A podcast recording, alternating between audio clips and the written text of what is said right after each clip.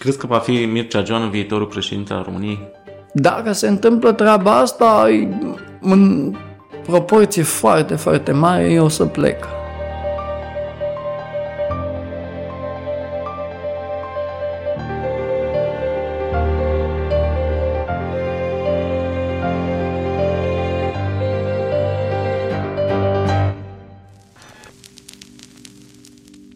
Salut! E primul episod din Red Stripe Talks, o serie de discuții, un podcast care are două scopuri. Primul e să mă învețe pe mine cum să port un dialog cu alți oameni, un lucru la care nu m-am descurcat niciodată prea bine. Al doilea scop e unul denumit pretențios, educativ, adică poate învățăm câte ceva din experiența altora, din ocazia asta de a întâlni oameni interesanți. Și știu, oameni interesanți e o sintagmă cam prea uzată, la fel ca aia cu oameni frumoși. Dar aici încercăm să aducem oameni cu adevărat interesanți.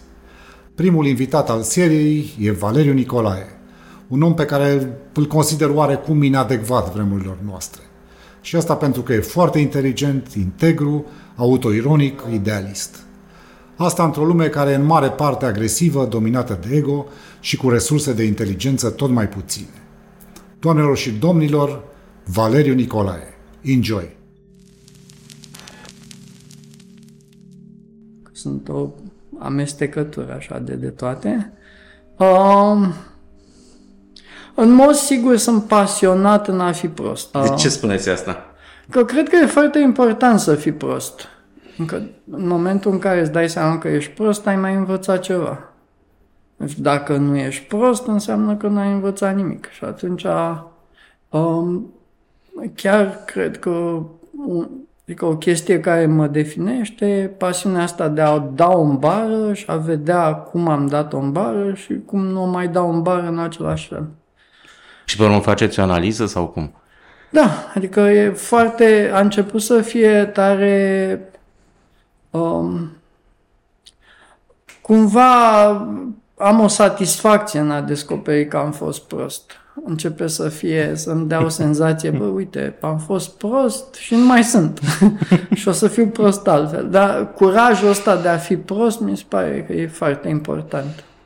Să-ți asumi treaba asta, că o să fiu prost probabil în fiecare zi și să-mi asum că o să fiu prost, să nu mă încăpățânesc să văd prostia ca fiind nu știu ce mare talent, să nu mi-o justific. Să... Și cred că asta ar fi, dacă mă întrebi. Deci sunt unul care este pasionat în a fi prost. Haideți să aplicăm puțin. Dați-mi un exemplu. De prostie? Da. Aoleu, dar câte nu sunt. Hai să dau unul haios, că asta mi se pare. Deci m-am dus, eram în Chicago, am început eu să lucrez, am avut un noroc și am lucrat pentru IBM și uh, m-a chemat omul ăla la el și mi-a zis, bă, uite, na, lucrezi aici, ești în mijlocul Chicago-ului și ia de aici 600 de dolari și ia un costum.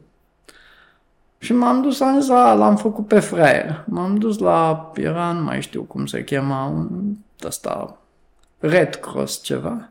Și mi-am luat un costum de mâna a doua care stătea pe mine ca pe gard, niște cămăși, mi-am luat și niște, niște pantofi, de, în engleză se numesc loafers. Deci pantofi fără șireturi roșii, de piele. Ba, mi-au plăcut aia, deci fiind că ambițiile mele de lăutar și-au dat drumul. Și, și m-am dus îmbrăcat, bineînțeles, într-un costum vai de mama lui, cu cămașă tot la mâna a doua, foarte mândru de mine că l-am făcut pe fraier de vreo 500 de dolari. Și m-a chemat la înapoi în birou și m-a întrebat, bă, ce ți-am zis eu ieri? Și am început să-i zic, bă, mi-ai zis de servici, bă, trebuie să fac aia, aia. Nu, nu, nu, ce ți-am zis la sfârșit? La revedere, ce să-mi zici. Nu, mă, înainte ți-am zis să-ți iei un costum. Da, mi-ai zis să-mi iau un costum. De cât costum? De 600 de dolari. Marș și du-te și un costum de 600 de dolari, nu de asta.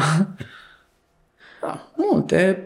Am dat o bar în toate felurile posibile. Am crezut la început când am început să lucrez cu copiii din Ferentari că ce au ei nevoie cel mai mult e lecții, să fac meditații cu ei.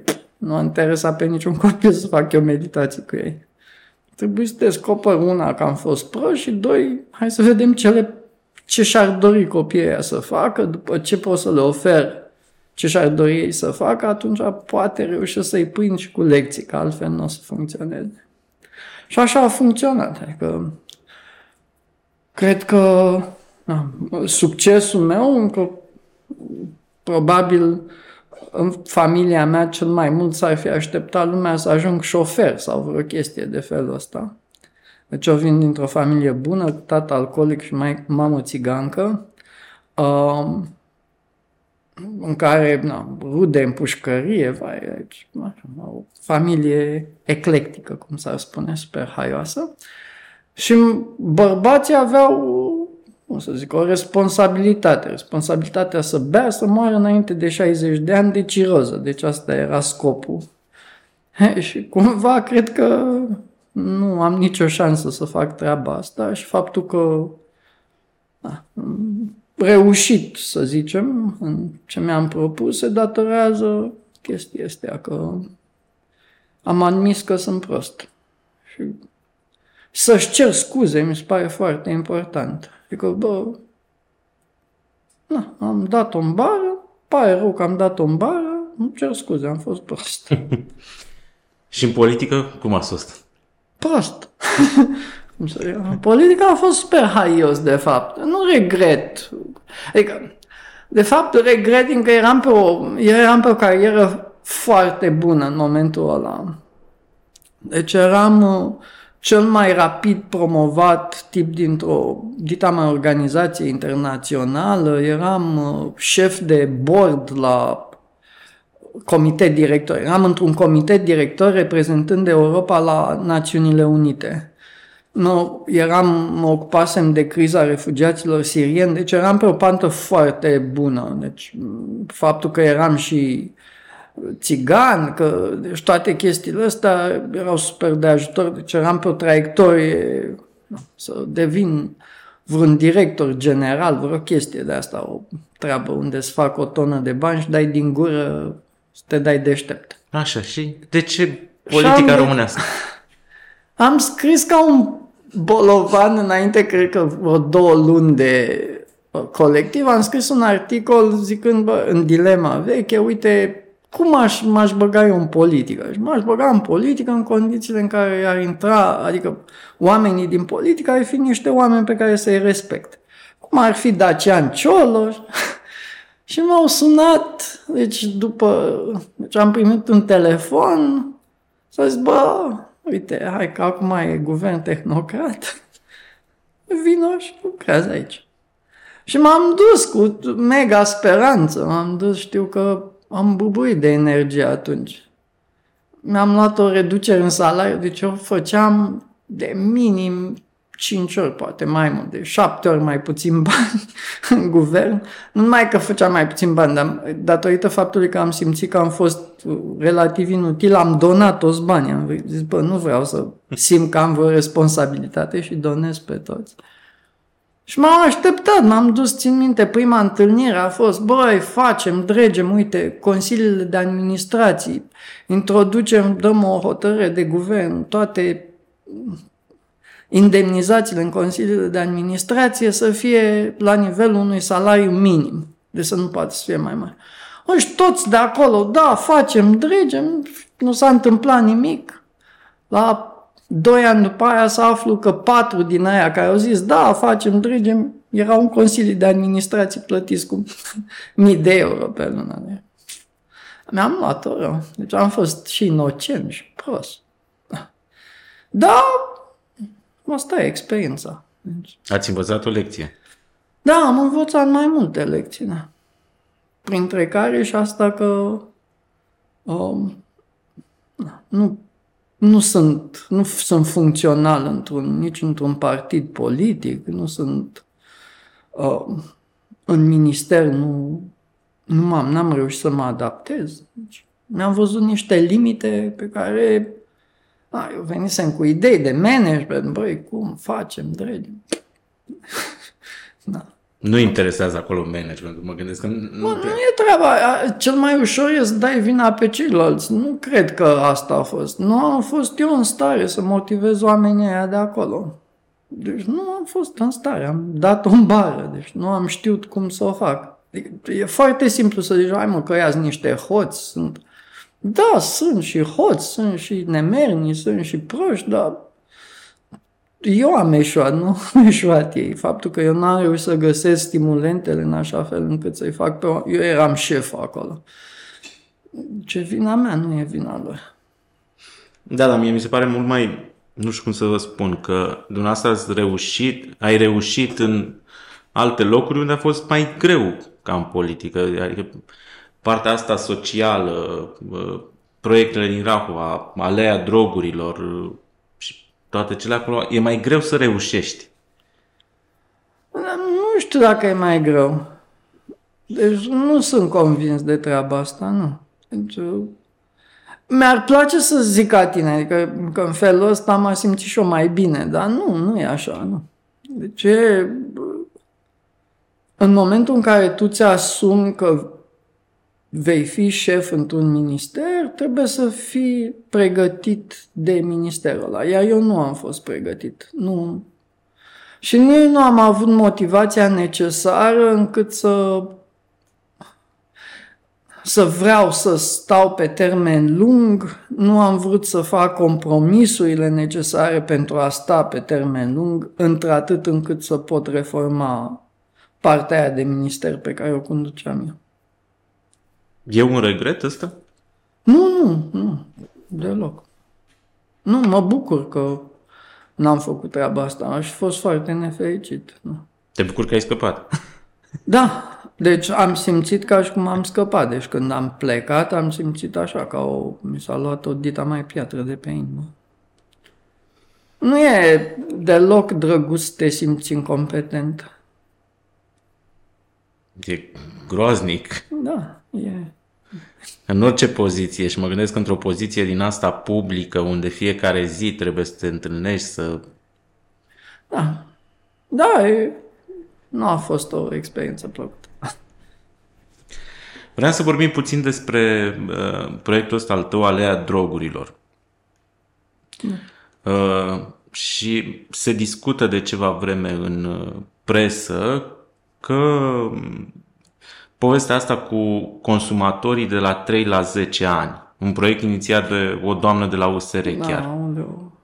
Cum privești situația asta? În primul rând, tântica aia era de o prostie fenomenală, deci am vorbit cu ea. Deci știu cine e. Știu că atunci când a venit cu ideea, am și sunat-o și am urlat la ea la telefon. Deci m-am... E șocant cât de mulți oameni care au, nu au niciun fel de idee cum funcționează nici rețelele de droguri, nici consumul de droguri, au păreri și nu numai asta, dar au păreri pe care vor să le pună în legi. Dar asta e grav. Da, e foarte grav. Deci sunt o grămadă de tâmpiți care cred că dacă au citit două chestii, sunt experți pe treaba aia. Asta e sindromul ăsta al deșteptului satului, e foarte prezent la noi. Deci orice prostăvan ia a citit două articole în The Economy și e specialist pe relații externe. Pe Ucraina, pe orice, își dau băieții cu părerea pe orice. Deci, întreb de Orientul Mijlociu, da, frățică, zic eu exact cum e, întrebă, vorbește arabă, paștună, de unde știi tu? Ai fost pe acolo? Nu am fost. Păi și atunci de ce îți dai cu părerea? Păi am citit, bă, deci citeala e același lucru cu experiența. Nu mai vorb, deci eu eram, știu că în perioada aia cu refugiații sirieni, am decis că nu mai vreau să mă uit la televizor. Deci eram îngrozit de cât de multe inepții se puteau spune. Iar pe droguri, la fel, prefer să nu mai ascult. Deci era sinistru la Abraham îl cheamă, fostul șef de, De la, la ANA, agen- da, Agenția Națională Antidrog. Deci omul ăla e, cum să spun, o- e dincolo de orice limită a bunului simț. Deci băiatul ăla își dă cu părerea despre lucruri despre care el nu știe absolut nimic, cu un tupeu și cu o așa, aroganță incredibilă. Deci e plin, plin de sociopați și psihopați la televizor care își dau cu părerea despre lucruri care nu știu absolut nimic. Chestia cu drogurile e foarte, foarte complicată. Și tu dacă nu știi, orice decizie e proastă. Că nu pot, e una, na, consumul de marihuana printre puștanii de liceu. Bă, aia e o chestie, mai degrabă dăunează mai rău alcoolul decât consumul ăla de marihuana și e foarte greu să-i ții, bă, nu consuma.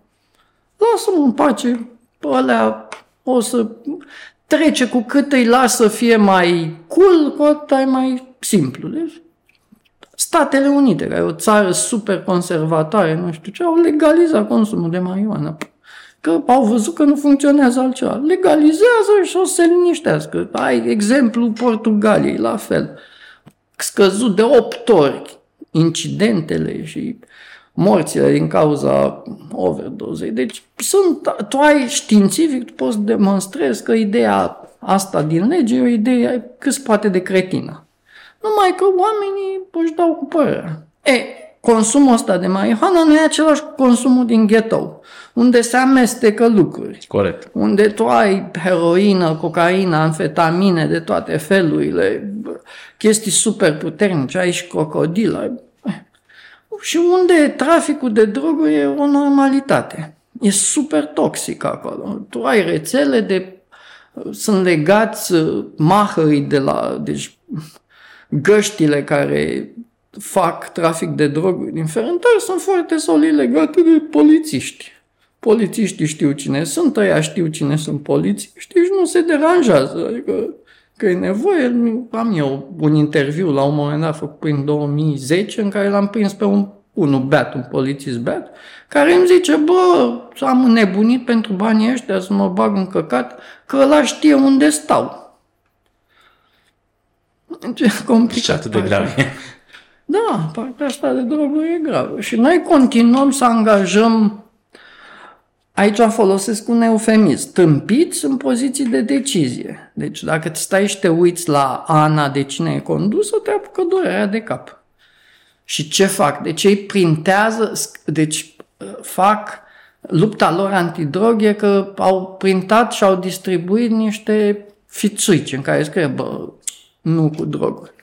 Și urâte. Da, da, da. și urâte, nu sunt cool, nu sunt și deloc. super scumpe, deci asta Da, crezi că o să se ajungă la această lege a acestei doamne? Cu această da, inițiativă legislativă? Plin, plin de populiști în Parlament. Și noi avem, adică, la tine lipsește curajul. Deci în politică tu nu ai oameni curajoși tu ai oameni care sunt vulnerabili, dependenți și așa mai departe. Deci, dacă tu ești, ai curaj și ești independent, nu ai ce scauți într-un partid. Că pe oamenii ăia și de la servicii interesează oameni șantajabili care să execute ce au nevoie. Pe afaceristul cu statul nu-l interesează să aibă un om cinstit acolo. Că asta înseamnă că ea nenorocit afacere. Nu interesează să-l aibă pe unul care îl are la mână cu o gagică, cu niște droguri, cu orice. Dar să-l aibă că a fost taxul turnător, că el e legat de serviciu. Că iau la mână, atunci sistemul funcționează. Nu iau la mână, atunci e un pericol și un pericol foarte mare. Ne facem bine. Bă, nu știu. Asta e o întrebare foarte grea, nu știu, nu, nu pot să... Adică, mătușa mea era ghicitoare, eu nu, nu mă bag în chestia asta. Nu, dar mi se pare din ce în ce mai grav. Nu știu dacă e din ce în ce mai grav, adică... Na, cred că avem cicluri. Deci, cum a fost Năstase, ni s-a părut, mamă, Năstase, după aceea am avut o explozie, ne-am pus toți cu Băsescu, bineînțeles, neștiind că Băsescu fusese și el turnător la securitate. Băsescu s-a prezentat frumos, ardei pe corupt și el era cu udrea și cu cocoș toată ziua. Cu serviciile, ajutați doi, ajutați doi. E o mică, adică asta e politică balcanică la noi. Da, mie mi se pare că lipsește acum Uh, societatea civilă lipsește super puternic. Eu n-am... De ce nu mai sunt proteste? Păi, am avut așa cum mi-a fost și dezamăgirea după Convenția Democrată. Deci, gândește că până în 2003, deci din 2000 până în 2003, deși ne călărea guvernul Năstase îngrozitor, deci era acolo o corupție oribilă, noi nu mai reacționam în niciun fel, eram, nu se poate face nimic. Păi în 2003 s-a prins brusc uh, un serviciu, bă, stai că Năstase poate să fie periculos pentru aderarea noastră la Uniunea Europeană, hai să împingem în față pe Băsescu. Și am avut câțiva parteneri care, strategici care au zis, bă, stai că o luați razna și uite așa am început iarăși cu gălăgia, cu protestele.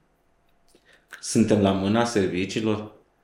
Nu suntem la mâna, dar serviciile noastre sunt mult, mult prea puternice. Suntem foarte influențați de servicii, da. Deci propaganda făcută la televizor, eu, deci dacă stai și o studiezi, e o dovadă senzațională de manipulare. Deci uite-te la Rareș Bogdan. Deci bă, foarte multă lume deci, crezut în Rareș Bogdan. Eu scriam prin 2015, bă, ăsta e un papagal. E la fel de toxic ca gâdea, ca toți ăștia sunteți nebuni? Nu, Rareș Bogdan e eroul nostru, e cel care ne va salva de PSD. Ne? Și uite-te acum, deci ăla care scuipa pe Antena 3, îl făcea bou pe gâda, e toată ziua la Antena 3. Și îl pupă în cur pe Voiculescu. Despre ce vorbim? Bine, inițiativa PNL-ul întotdeauna așa a fost după 90. Mă, nu așa rău cum e acum, nu. Deci gândește, noi l-am avut pe Câțu. Câțu care e evident, e instabil psihic. Deci, dar oricine se uita la ce scria Câțu, se uita detașat, vedea, bă, ăsta e dus cu capul. Deci era cu să-i omorâm, să... Nu glumesc. Deci nu e poantă, deci sunt zeci de postări în care Câțu zice că când venim noi vă rezolvăm, vă tăiem, vă nu știu ce. Păst, deci ăsta, Câțu, care scria, care, și ăsta zicea că are doctorat și după aceea, bă, stai că n-am, că nu l-am terminat, dar că de fapt eu l-am făcut. E ca și cum aș zice eu, băi, eu am permis de conducere că m-am uitat la filme cu mașini, cam așa făcea și Câțu, așa avea și el doctorat. E, Câțu a ajuns prim-ministru. Deci, despre ce discutăm? Orban, Orban care are un trecut în spate, de se zbârlește părul pe tine cu taxul super securilă, deci super șmecher. Ambii băieți în anii 80 se duc la Ștefan Gheorghiu, deci la facultatea cea mai importantă a regimului comunist. Băi, nu discutăm de, băi, cum au ajuns ăștia liberali? Deci toți, toți super comuniști imediat după Revoluție. Băi, comunismul, mamă, eu am fost toată viața anticomunist de când am fost la micu. Am sub anticomunism acolo. Da, suntem, unul, nu ne informăm și doi, suntem foarte ușor manipulabili. De unde te informezi tu? Păi toate astea sunt publice. Păi știu că sunt publice, dar cum să facă oamenii normali așa să înțeleagă puțin cum merg lucrurile. Păi ar trebui să se uite atent la... Că la televizor nu te poți uita. Păi aici e o problemă, că noi nu mai avem chestii independente și atunci trebuie să sprijinim jurnalismul independent și chestiile independente. Și ăla nu poți să intre la televizor. Uite, îți povestesc una. Na e o discuție, bă, hai, vină la noi la televiziune, fă așa, o să fie super mișto, te plătim, a? Bă, dar nu poți să zici de ăla. Și eu zic, cum adică? Păi mi-a zis că sunt independent. Da, mă, dar ăla e prieten cu patronul nostru. deci asta e... Bineînțeles că am zis, bă, am fugit tare de aici, în niciun caz nu fac asta. Pat, deci, Neneala fiind unul dintre cei mai nenorociți politicieni pe care îi avem noi. Bine, dar acum PNL-ul l-a făcut pe Ion. Da, da, ne-am scos cu Ion, da, aici. Doamne, ce...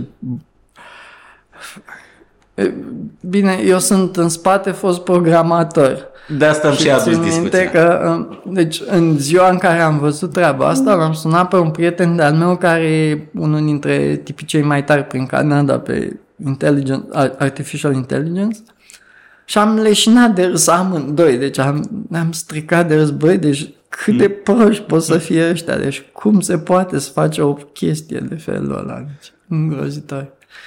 Și era evident că aia e o butaforie. Că E o cutie. da, da, bajocoră, da.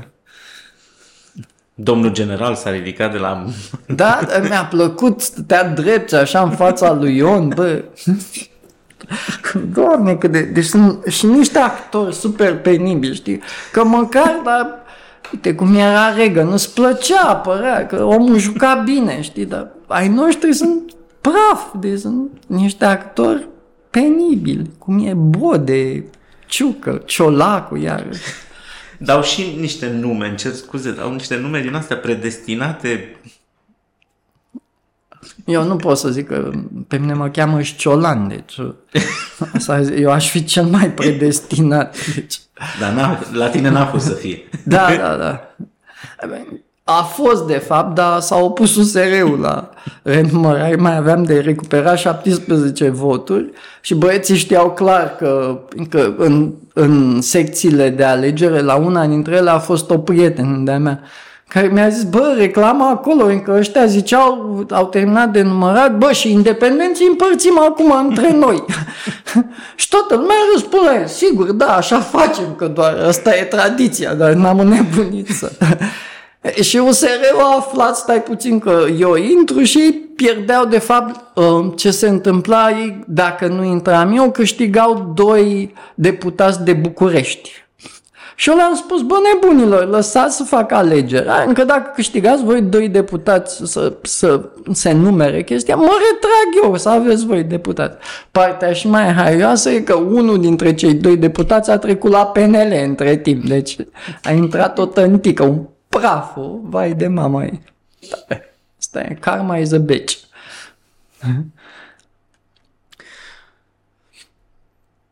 Cum crezi că, adică, vreau să, fiind și programator la bază, ce cu prostia asta de Ion?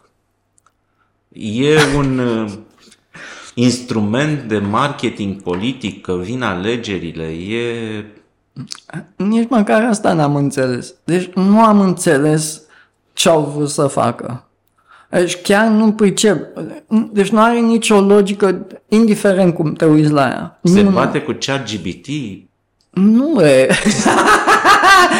Asta e ca și cum ai spune că, na, nu știu, mașinuța mea pe care, așa, mașinuța lui unui copil se bate cu Tesla, deci și nu e o exagerare, deci și nici măcar una de aia, nu, deci una de aia de, știi, de fier care o târi după tine, bă, cam asta e diferența. Doamne ferește, cum să fie ChatGPT și Ion. Deci noi nu avem capă și treaba aia cu limba română, cu recunoașterea limbii române, aleu, e foarte complicat. Deci e aberant ce zic ăștia că e tot o manipulare de asta infectă și atât. Și, doamne iartă-mă, vor să facă cu... vor să facă un turneu acum. Am citit că vor să-l ducă pe Ion în turneu. și asta este împotriva digitalizării, adică te duci cu cutia prin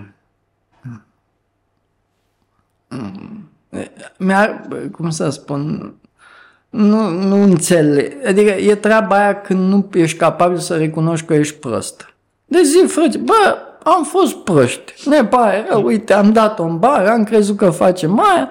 E, nimeni nu poate să recunoască treaba asta și atunci continuă să fie din ce în ce mai penibil. Bă, cum? Deci ei insistă, deși e clar că treaba aia a fost o butaforie, că e o prostie. Consilier și mai știu că e un proiect social, deci am leșinat de râs, mă, cum dracu să fie ăsta proiect social, sunteți nebuni? Dacă o să facă legi, deci o să ne ajută consultare și o să facă legi, o sunteți nebuni, deci asta unul încalcă și Constituția, bă, măcar lăsați-o moartă, ziceți, bă, am fost proști, e mult, mult mai bine pentru voi. No. Bă, dar în același timp e haios, așa, știți, stai, știți, și îți vine să râzi. Bine, politica românească are numeroase episoade haioase. Da, din păcate devine știi, un pic de râsul plânsul, așa. Vine trist câteodată. Da. Dacă ar fi alții, dacă ar fi niște vecini de-ai noștri s-ar întâmpla așa, probabil că am râde. Am, am considerat că e o comedie. În general, nivelul clasei politice în Europa e catastrofal. Cu excepția Germaniei, care încă mai are o clasă politică cât de cât serioasă, în rest stăm foarte prost. Deci vecinii noștri stau rău de tot. Adică Bulgaria au un nivel de corupție în rândul politicienilor lor de mori, ucrainienii nu mai discutăm, adică acum nu mai discutăm că nu e voie cu orice zice. Nu e frumos. Nu e frumos, da. Așa, uh, ungurii sunt pulbere, ungurii sunt pulbere, pulbere, sârbii sunt la fel, vai de mama lor, moldovenii stau aparent mai bine, deși în afară de Maia Sandu și încă vreo 4-5 sunt și ei tot vraiște. Și am terminat uh, vecinii noștri. Dacă te duci mai sus, înspre Slovacia e o jale, Cehia la fel, Polonia e o ai de capul lor. Deci nu, în general e o criză a elitelor politice în Uniunea Europeană și în lume. Nu e... De fapt, de asta am început și eu proiectul acesta. Pentru că acum 20 de ani lucram în ProTV. M-am angajat, aveam 19 ani, m-am angajat la știrile ProTV după, ce, după un semestru de facultate de jurnalism, Universitatea Media. Și am ajuns în acea redacție și mă uitam în jurul meu, era Carmen Avram, Romeo Diaconescu, niște repere pentru jurnalism da. în vremea respectivă. Și uite-te unde a ajuns. da, nu. Și asta e foarte trist. Deci, am scris chiar azi despre treaba asta. Băi, uite cum oameni inteligenți, bine intenționați, au ajuns să fie niște mega nenorociți, super manipulatori care continuă agenda câtorva mafioți de a păstra elite super vulnerabile. Și ăsta e clar cazul lui Avram. Da. Carmen Avram. Deci, băi, și e treaba asta de sectă. Deci s-a gândit, mă, stai că totuși fac chestii anticorupție, uite, dar nu vorbesc împotriva lui Voiculescu, nu vorbesc împotriva prietenilor lui Voiculescu, dar tot facem chestii pe anticorupție, uite, scoatem pe portocală, care a fost o treabă foarte bună pe care a făcut-o Antena 3. Ne dându seama, inițial, că după aceea clar au devenit ticăloși, că ce fac ei e o ticăloșie. Deci încep să faci o manipulare de aia graduală foarte nemernică. Problema și mai mare e că avem oameni super deștepți care se duc în goana asta după faimă, după bă să fiu recunoscut, se duc la posturile alea de știri și în așa fel ei legitimizează toată manipularea asta. Uite, Andrei Goșu se duce la Antena 3. Și mi se pare îngrozitoare chestia asta. Bă, deci Goșu e un tip foarte deștept, super respectabil. Cum poți să te duci în hasnaua aia? Deci tu indirect îl legitimizezi pe Dan Voiculescu. Și numai el, sunt o grămadă da. de oameni super deștepți care trebuie să ducă. Micuțu s-a dus la că nu, nu am voie să-i zic panaramă sau petardă, um, dar tântica aia, cum o cheamă? Erif. Denis. Denis Rafai, da. Um, care e o profesionistă. E, cum să te duci la... Adică, băi, tu care zici niște chestii foarte mișto, evident, ești un tip foarte deștept, ai... Bă, n-ai ce cauți acolo. Deci tu, în felul ăsta, legitimizezi ăla nu e jurnalist, nu e nimic, ăla e, cum să zic, e ultimul grad posibil de, de televiziune. Deci OTV-ul era spectaculos mai cu bun simț decât e Denis Rafai. Exact. Da, asta e. Deci, Da, e ciudat că ajungem să regretăm OTV. da, da, Dan Diaconescu, mă te gândești, bă, ăsta totuși avea un standard acolo, deci, comparativ cum e ciutacul acum, bă, de ce fai de cap. Iar oamenii ăștia, din nou, nu sunt oameni proști, sunt doar ticăloși. Sunt ticăloși pentru bani? Da, păi e, nu, e un mecanism ăla. Sigur că ei nu se văd ticăloși. De ce? Încă te obișnuiești cu ideea asta. Bă, da, mă uit numai la lucrurile bune pe care le-am făcut. Deci la 10 nemernicii fac și un lucru bun. Și te uiți numai la ala, bă, l-am adus pe Goșu, mă, uite, om, specialistul pe Rusia. E, chestia aia e chestia bună pe care o fac. Fo- uite, Ciuvică. Ciuvica a mers împotriva agendei Antena 3, dând în, zicând chestia că, băi, ce a făcut Iohannis, eu nici măcar un cocalar nu făcea treaba aia.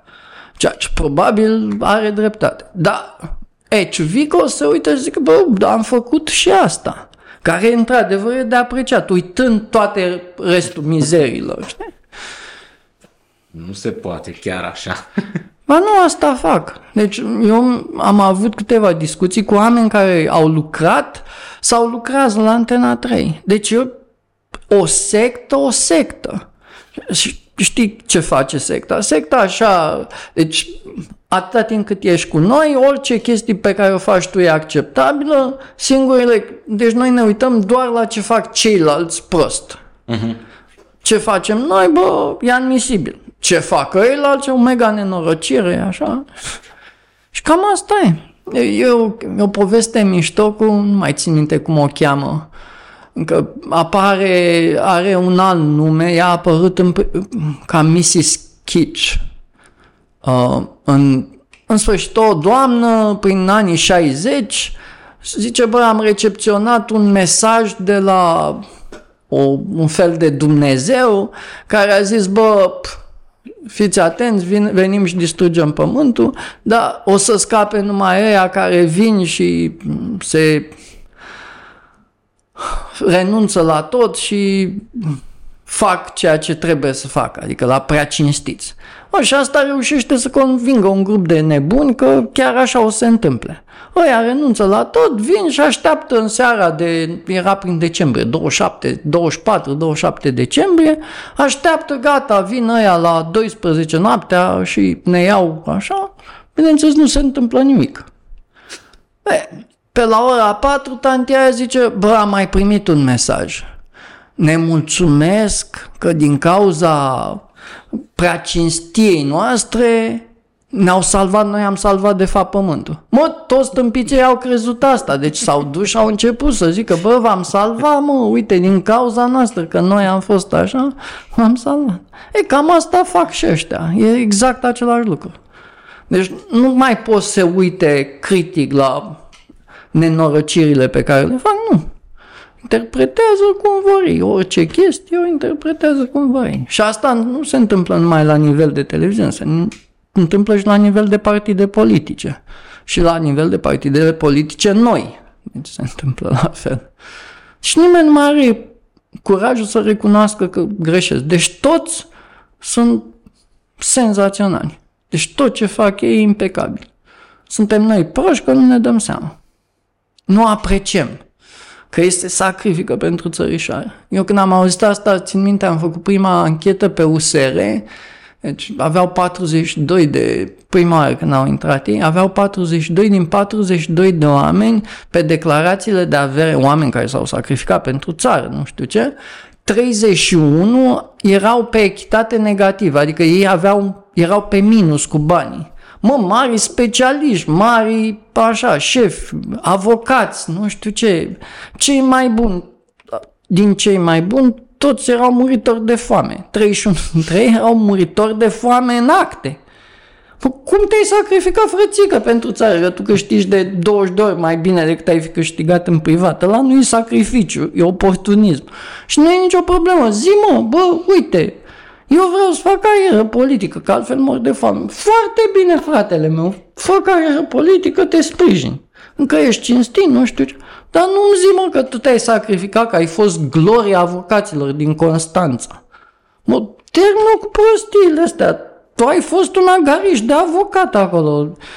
Și agarici are și un eufemism, că nici măcar asta n-ai fost. Deci eu nu știu niciun prieten de-al meu avocat să n-aibă, să nu câștige peste, hai să zic, la minim 50.000 de euro pe an. Deci tu, conform declarației de avere, tu erai muritor de foame. Deci erai, aveai o gaură când ai intrat în politică de vreo 28.000 de euro. Ca să nu zicem cu apartament de la mhm. ANL. Deci, termină, terminați cu prostiile. Deci, lăsați, am fost la o discuție, mă, deci toți erau olimpici, național, internațional, m-am apucat să verific de unde dracu. Și nu aveau nici treabă. Ce? Stai și te gândești, mă, cum? Cum se întâmplă treaba asta? Bine, USR-ul e o dezamăgire pentru multă lume. Bă, eu, eu nu cred că eu nu sunt dezamăgit de USR, eu sunt dezamăgit de mine.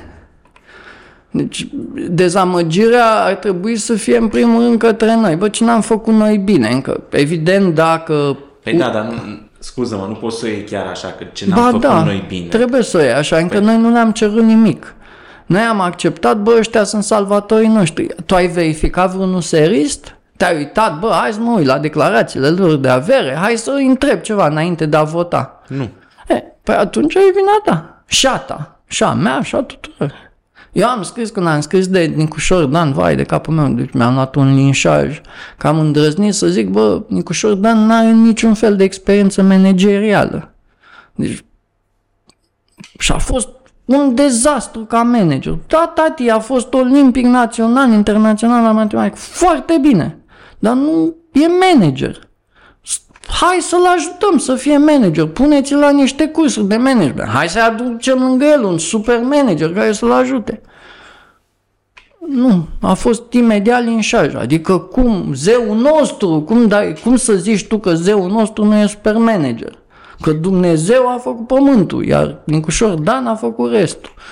Doar e mintea. Deci nu, se poartă asta când ajunge unul într-o funcție să-l ridicăm mai mult, să-i facem o statuie mai mare decât ar trebui sau să-i... Dar asta e toxic stat. pentru omul ăla, că nu l-a ajuns deloc, îi dai în cap de fapt. Același lucru și cu Vlad Voiculescu.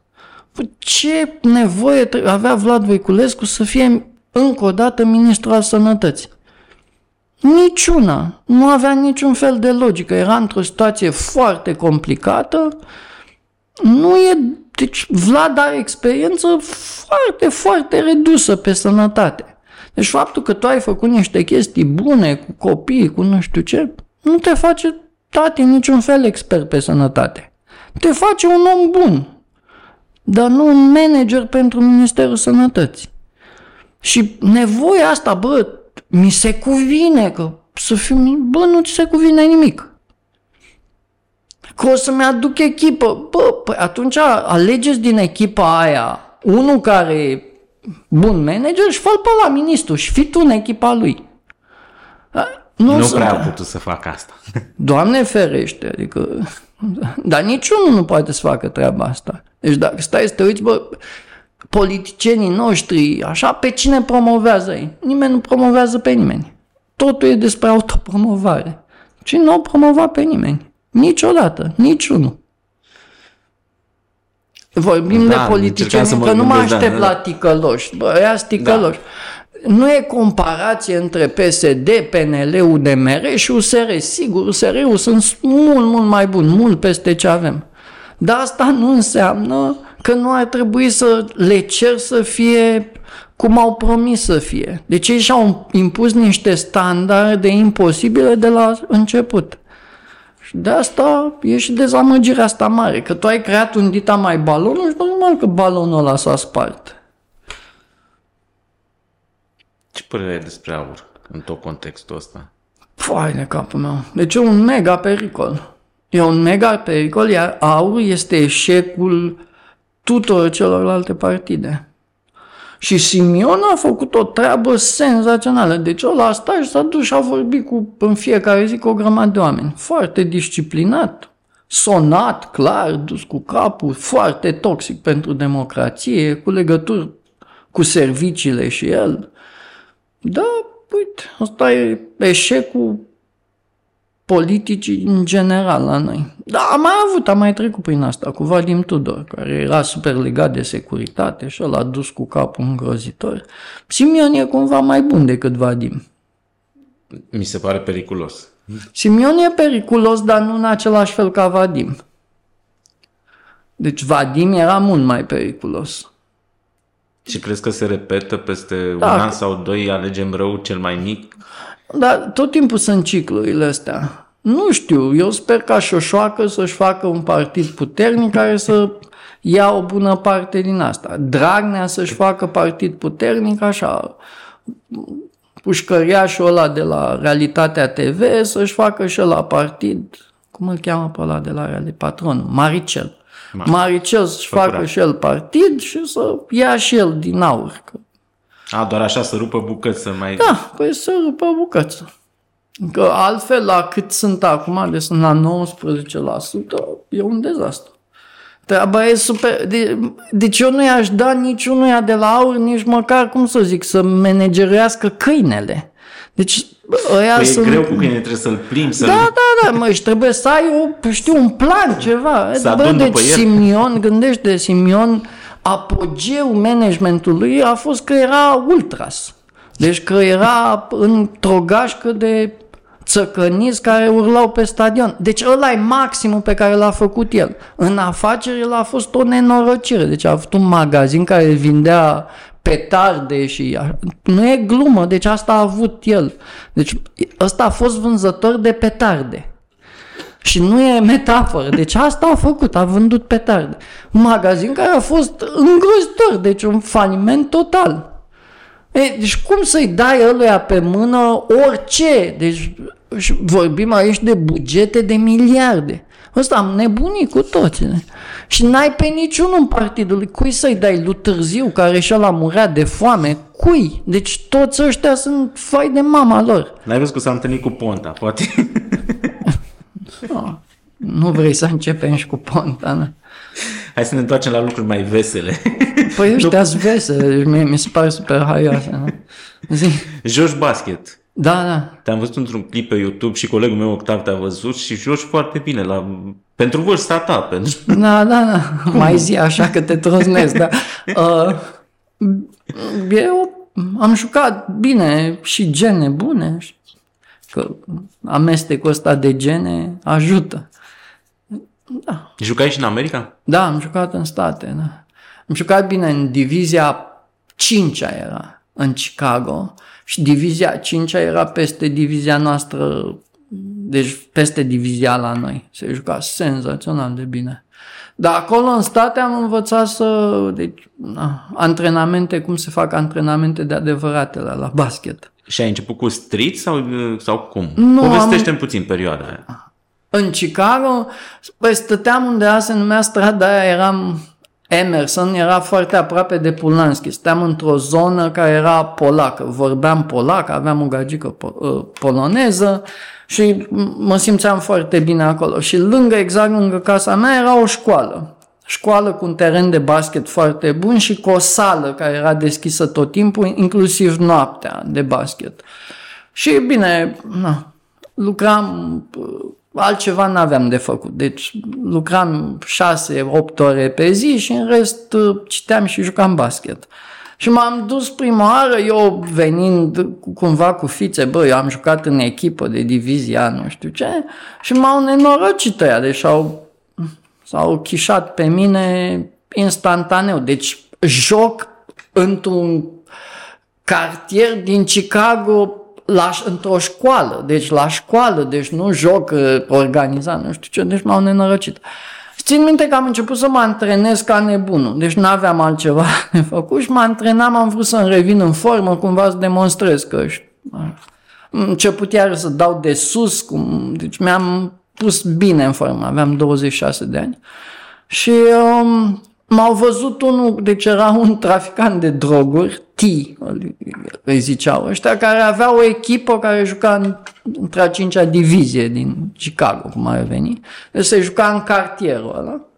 Și a zis ăla, bă, nu vrei să joci cu noi, uite, avem o echipă, nu știu ce, și îmi ziceau Hornacek. Hornacek era un jucător de la Utah Jazz, un alb, care trăgea foarte bine. Și prima oară când m-am dus la antrenament cu ei, bine, m-am zis, bă, echipă de cartier, mamă, deci ce antrenament, m-au rupt în două super antrenament, cu, deci aveau oameni dedicați care îți dădeau mingile să tragi cu poziții de unde tragi, foarte fain.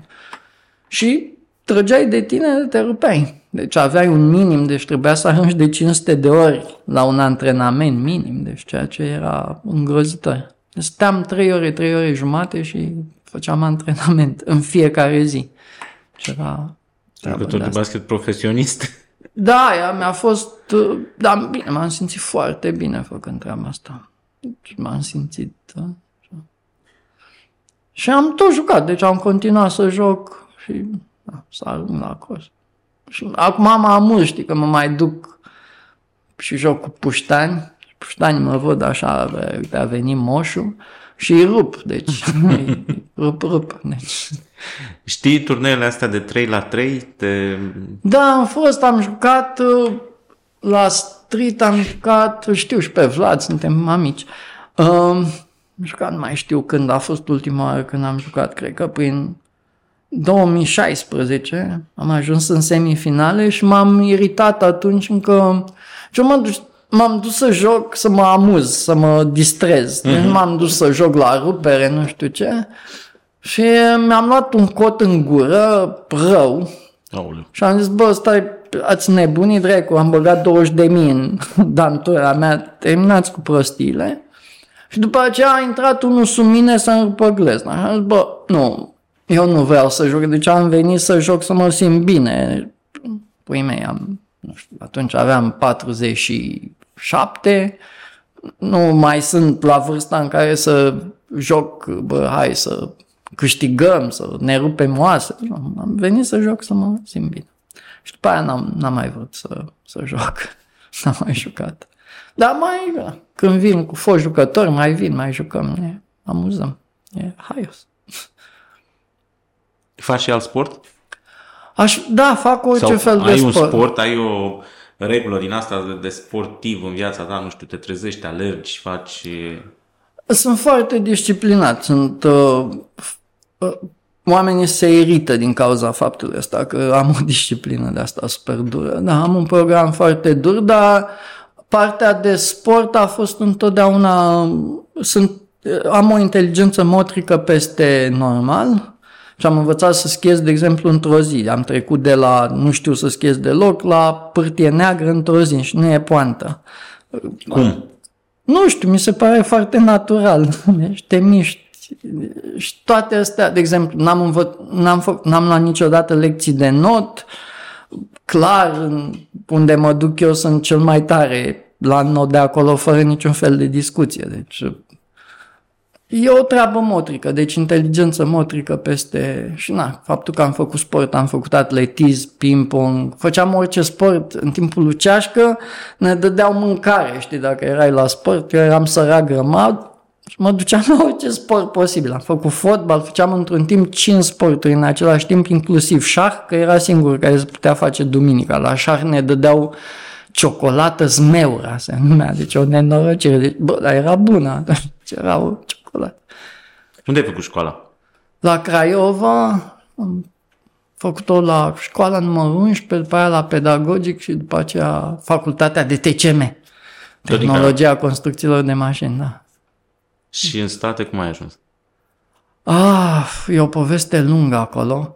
Deci am primit, uh, am venit aici la București la un interviu, IBM-ul făcea recrutări și făceau recrutări pentru România. N-am reușit în România, încă eram prea țigan.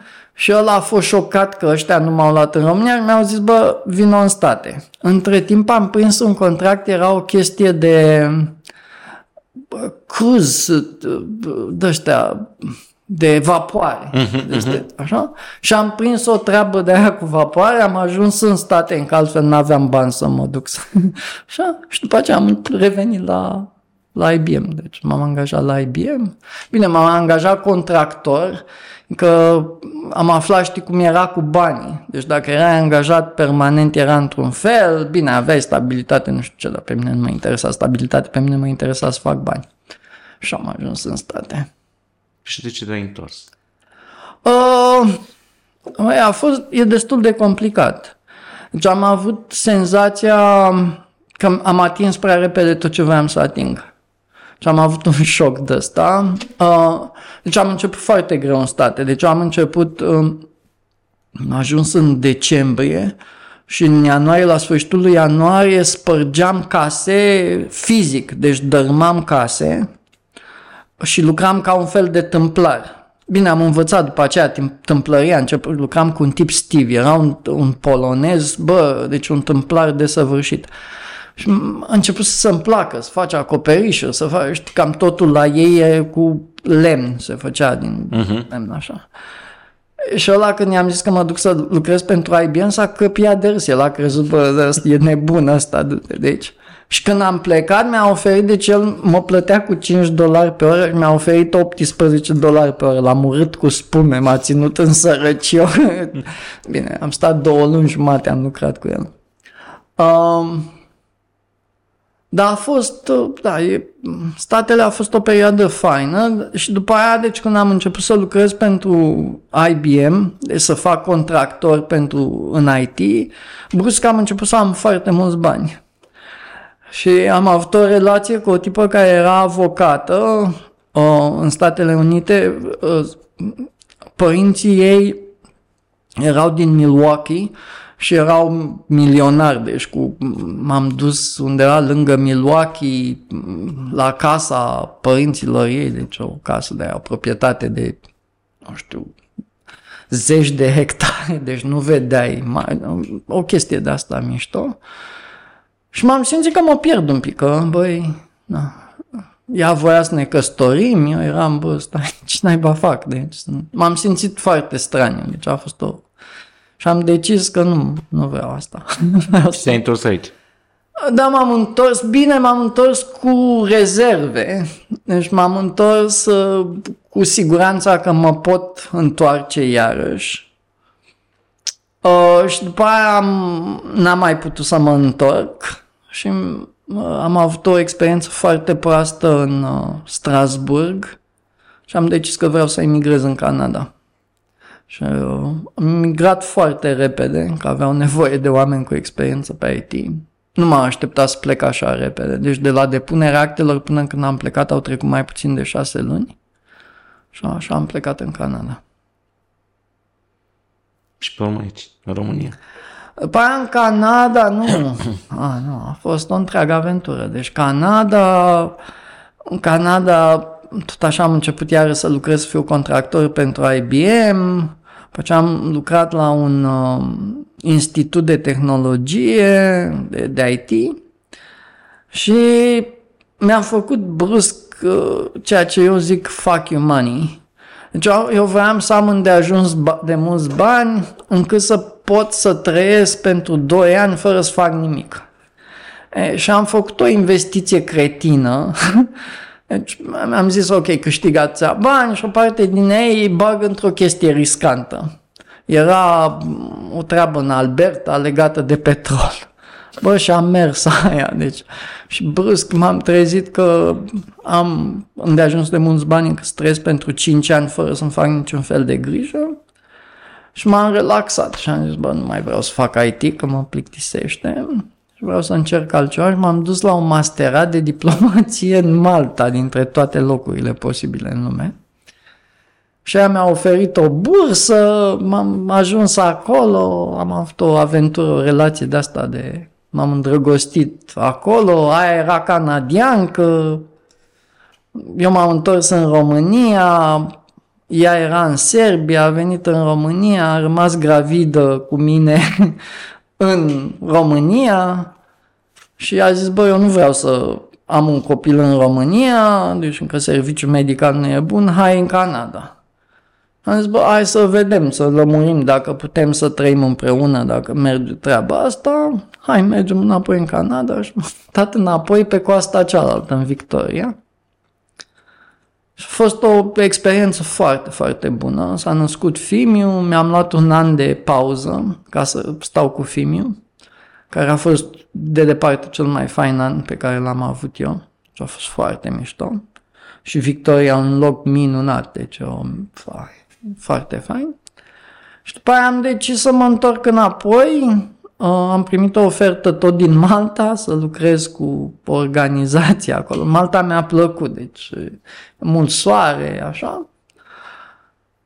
Și am lucrat acolo și eram tot timp pasionat un pic de chestiile astea cu romii. M-am aplicat la o slujbă în Bruxelles, n-am crezut că o să o iau, nu știam pe nimeni, era o slujbă destul de importantă, așa.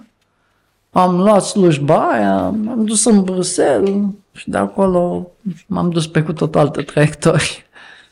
Am continuat să fac, deci uh, mi-a venit ideea că, că aș putea să, de, să dezvolt un curs pe comunicare, că mi s-a părut că asta lipsea în ceea ce făcusem eu pe diplomație. Dezvolta cursul ăla de comunicare, au fost câteva, câțiva care au îndrăznit să zică, bă, hai, vino să ne faci cursul ăla de comunicare. Se pare că a funcționat foarte bine, oamenii au început să, placă, să le placă treaba asta și am început să fac mult mai mulți bani decât m-am așteptat eu din consultanță de felul ăsta pe comunicare.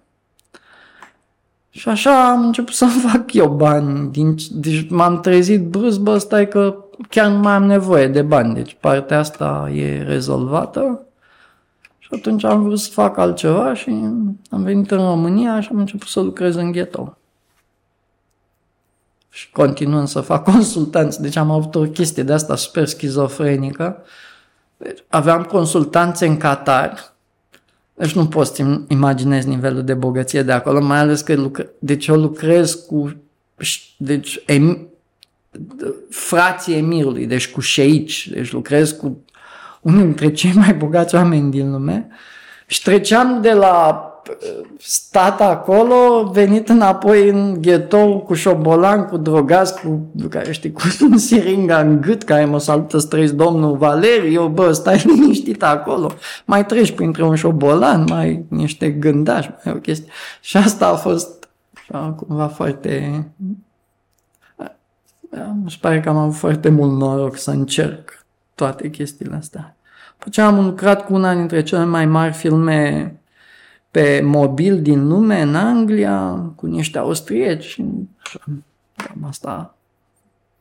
Păi asta vreau să te întreb eu la început. Uh, trainer, consultant, ce faci mai exact? A, nu, eu mă văd ca antreprenor. Deci asta cred că e. Și tot timpul, deci cam tot ce am făcut eu, am m-am uitat din punctul ăsta de vedere al antreprenoriatului. Deci am început să muncesc de foarte devreme și am început să, prima oară, am săpa șanțuri. Deci, uh, tatăl iubitei mele voia să mă umilească. Eu eram țigan, asta venea, era o blondă cu ochi albaștri foarte frumoasă, venea din neam de aristocrați, cumva cocrii, așa, familie, așa. Și el a vrut să mă umilească. El, în anii, deci la începutul anilor 90, își deschisese un mic bar la facultate, deci era businessman. A vrut să o facă pe asta, să mă, așa. Și a zis, bă, uite, hai că te plătesc, eu eram mor de foame, tai că mi-e alcoolic, bani deloc, sapul șanț. Deci, bagă și sapul șanț și era la metru liniar. Și am descoperit o metodă, deci să ud cu apă caldă, așa, deci era iarnă, acum pot să sap șanțul ăla mult mai repede decât, decât în mod normal. Și după aceea am făcut uh, bișniță la, la bulgari, la sârbi, am vândut de, am făcut într-o zi o mie de dolari. Deci păi profit unde? Tu în Craiova în Da, în Craiova și m-am dus în Pancero. Deci era Aha. un tren direct deci un, așa, aveam taică mi era ceferist, deci aveam gratuitate pe tren Și atunci am folosit treaba asta de gratuitate, primeai niște chestii în fiecare an, nu mai știu, trei călătorii în străinătate și de fapt eu aveam multiple, încă ea nu știau ce sunt chestiile alea și nu le semnau, nu știu ce, le ziceam eu nașului, bă, nu trebuie să semnezi, bă, pleacă, nu se ștampilează, la asta doar te uiți.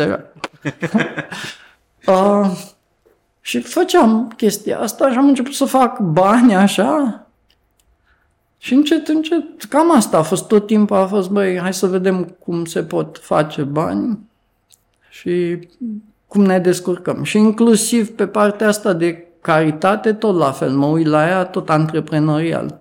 Vreau să înțeleg ce funcționează copiii, ce nevoi au, dacă răspund la nevoile la eu pot să-i pun să facă ceva. De exemplu, tu dacă ești la noi în programul nostru, tu ai două puncte pentru fiecare meditație pe care o faci. Dacă nu faci meditație, pierzi trei puncte. Deci, stimulentul e să-ți faci meditație. Uh-huh. Când ai câștigat 50 de puncte, poți să începi să-ți cumperi lucruri de punctele alea. Adidas, computer, telefon, nu știu ce. Depinde. Deci dacă strângi, de exemplu, 150 de puncte, poți să iei un telefon. 150 de puncte înseamnă 75 de meditații. Deci, și asta înseamnă că eu îl disciplinez pe copilul ăla, dar mă uit, ți-am spus, antreprenorial la lucruri. Și tot timpul sunt, bă, unde e nișa? Deci în Qatar era clar că era o nișă să faci ce fac eu, să introduci componenta asta foarte clară de drepturile omului. Bă, deci, hai să vedem care sunt problemele. Deci, hai să discutăm de problemele la cum se rezolvă ele, de ce vă afectează chestia asta brandul vostru, de ce tu ca Qatar Investment Authority trebuie să schimbi felul în care tratezi femeile sau de ce trebuie să schimbi felul în care, deci tot fel de chestii uh-huh. de felul ăsta. Un lucru care e foarte riscant și pe care nu și-l asumă nimeni. Deci eu am intrat în competiție, de exemplu, cu cele mai mari firme de consultanță din lume și am bătut, fiindcă ei nu îndrăznesc să facă treaba asta, încă le e frică. Considerau niște subiecte tabu sau... Da, da, și le e frică, pușcărie, nu știu ce, o grămadă de chestii. Pe când eu dau, mi-am dat seama, bă, acolo e o nișă, deci o chestie care nu o să intre nimeni și eu dacă o fac și o fac bine, o să fie super funcțională. Și asta încerc să faci și cu proiectele din Ferentar, din Rahova. Da, încerc și cu starea impostorilor, e aceeași chestie. Deci cu treaba asta pe care o fac acum cu starea nației, în care discut despre impostură în politică, ideea e cum aduci îndeajuns de mulți oameni care să fie donatori mici și care să-ți fie patroni. Încă în felul ăsta tu ai responsabilitate. Deci pe mine mă sperie partea de Uite, tu așa faci ce vrei tu. E, treaba e când faci ce vrei tu, e foarte, poți să fii foarte ușor să schimbi standardele pe care le ai. Dar, deci tu dacă ai 300 de oameni în spate și tu ai spus ăștia sunt standardele, în momentul în care tu schimbi standardul, ți-o iei. Și ți-o iei nu de la 1, ți-o iei de la 300. Corect. E, și către tipul ăsta de cum construim chestii de responsabilitate bine împărțită, în așa fel încât să construim niște na, societăți bune, ideea aia lui Plato, mă, mi se pare atractiv și mă excită.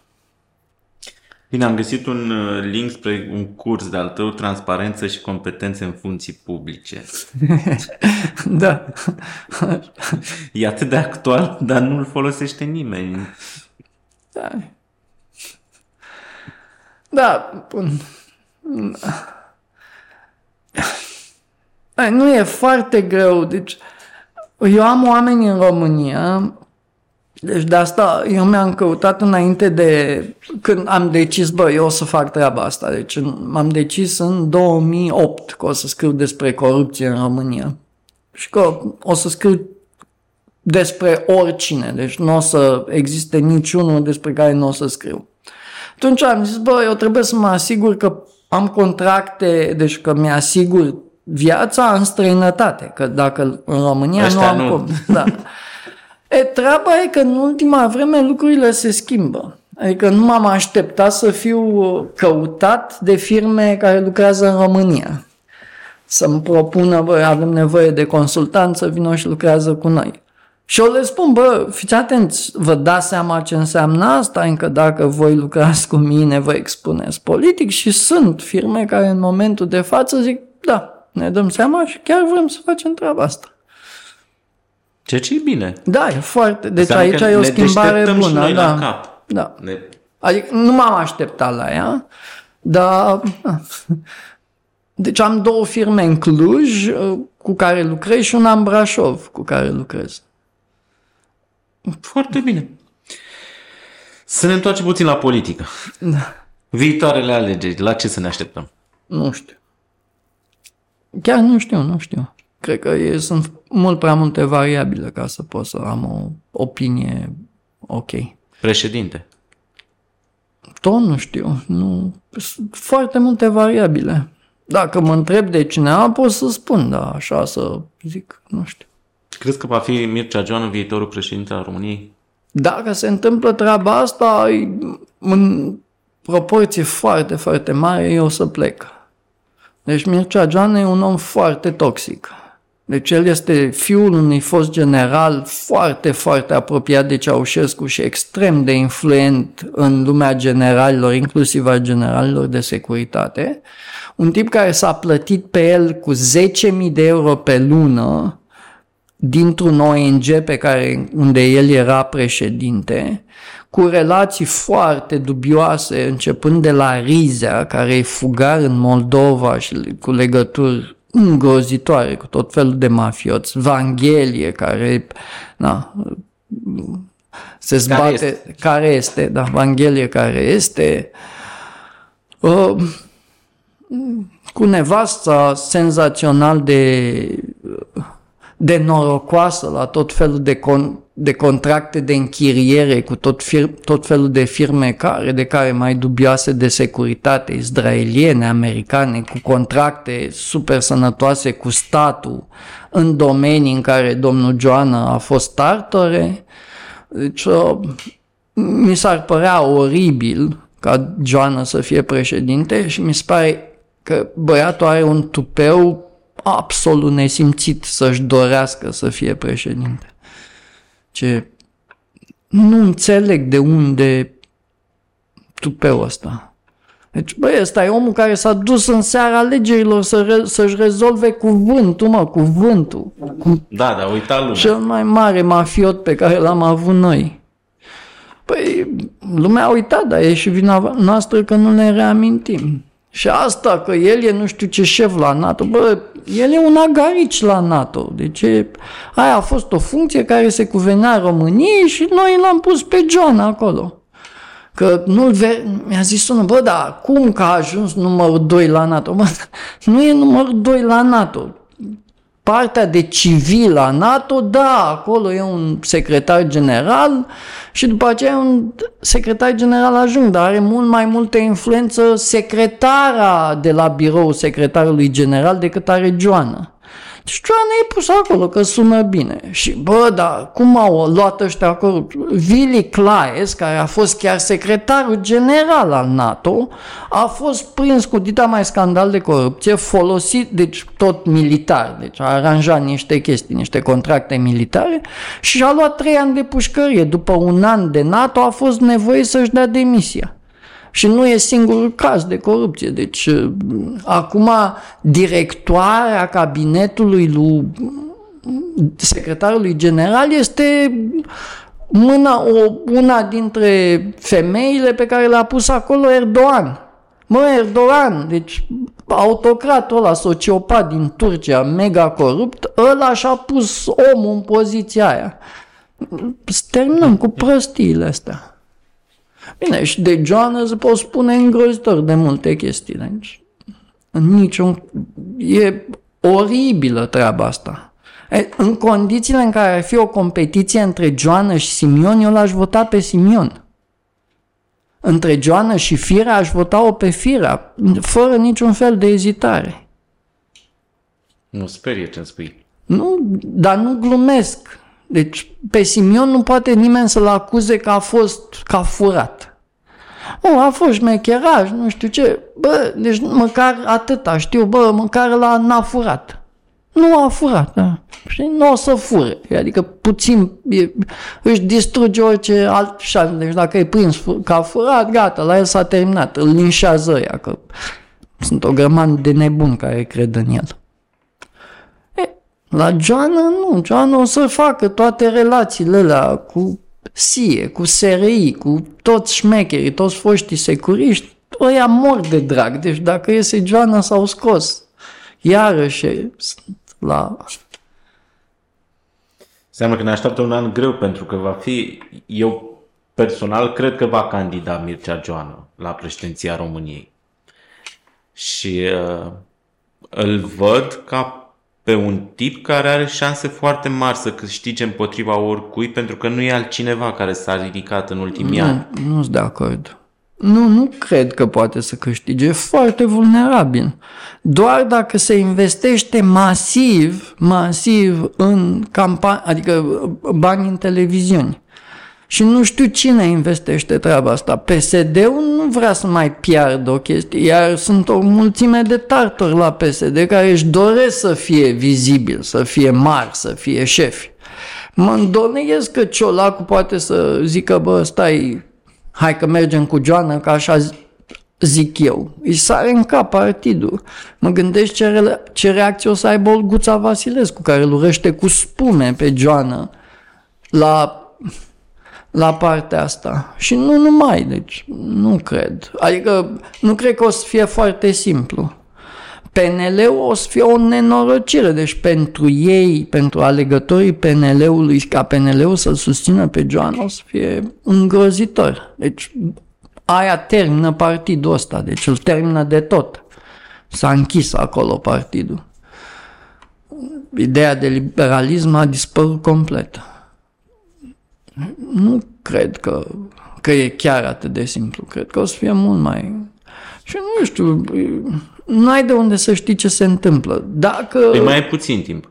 Nu mai e puțin timp, mai e o grămadă de timp. Sunt o mulțime de gafe care se pot face între timp. Se pot întâmpla, deci, o mulțime de crize care să pună în față și noi suntem, gândește cât, cât de repede ne excităm de orice chestie. De Popovici, Băiatul ăla noată bine, să fie președinte, mai am văzut ce bine a scris pe Facebook.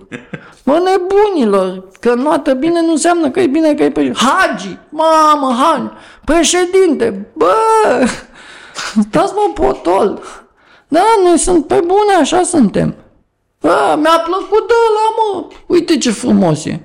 Păi, da, ce treabă are aia cu președintele? Stați frățică potol. Eu sper să avem și de pe la USR vreunul și pe, sper ca Dacian să candideze. Avem cât de cât câțiva oameni să poată să fie votabil.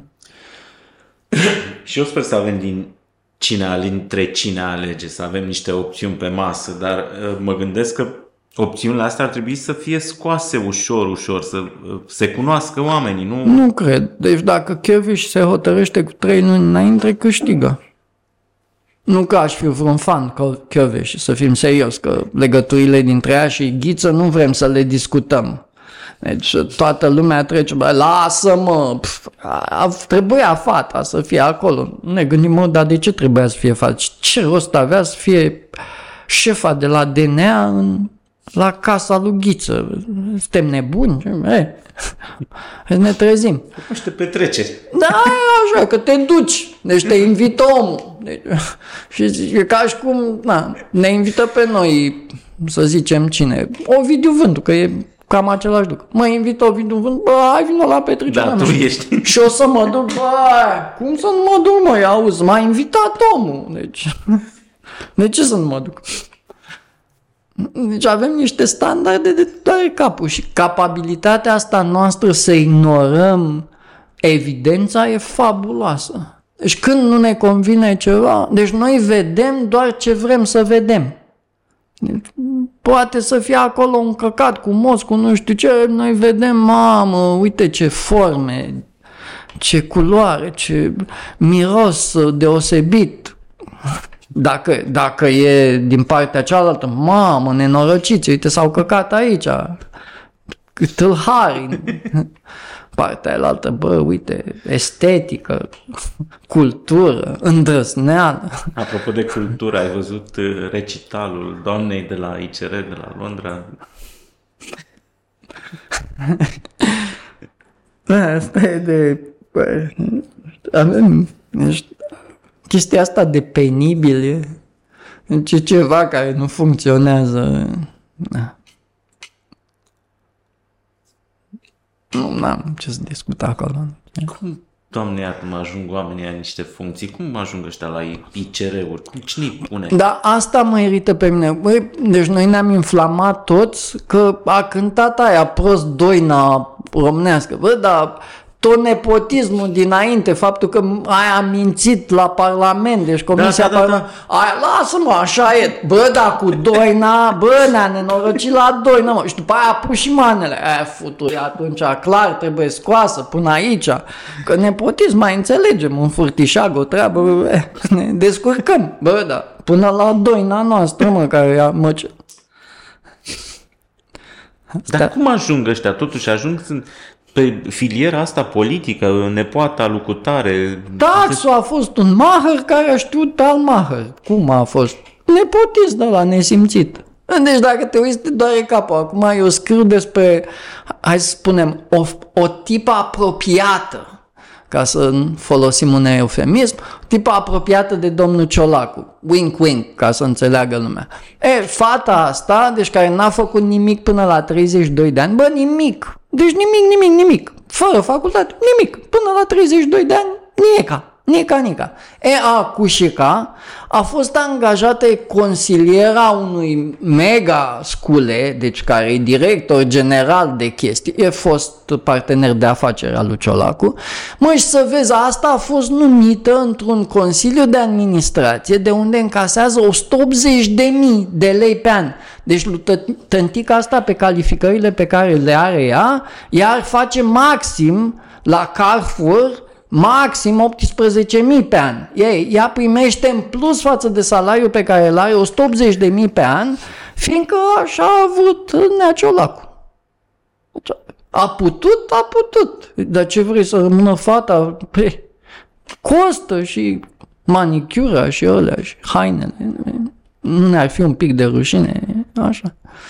Cum am mai auzit pe aia, deci mi-a zis unul de la Banca Națională, mă, dar ce era să lăsăm un prim-ministru să moară de foame? De-aia au angajat-o ei pe Dăncilă. Mă, dar de ce ați angajat-o să facă macrameuri acolo? Ce căuta femeia aia acolo? Pe bune, care era scopul ei? Ați deschis vreo chestie de traforaj la BNR? Că ea asta, la asta făcea, deci făcea, era, a fost profesoară de liceu de aia, de atelier. Deci ce faceți la BNR? Trebuie să vă aranjați, aveați nevoie de una cu bibelourile, cu ce să vă cumpere ca lumea, na, draperiile, că am văzut ce gust, dar siderant, așa, cum adică, bă, am ajutat-o, așa ești cu asta. Bă, înțelege apropiată lui Ciolac, nu putem să o lăsăm așa, umble femeia în curgol, nu, trebuie să fie și a plătită. Cam asta e nivelul în partide. Și am mai discutat cu oamenii în partide. Hai mă, Valeri, da?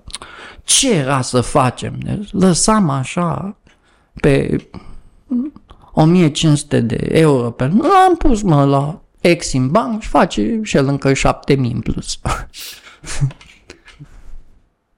E toxic asta. E toxic faptul că noi nu reacționăm. Deci asta e mai toxic. Faptul că nouă ni se pare ok. De ce ni se pare ok? Încă și noi am pune bot, știi?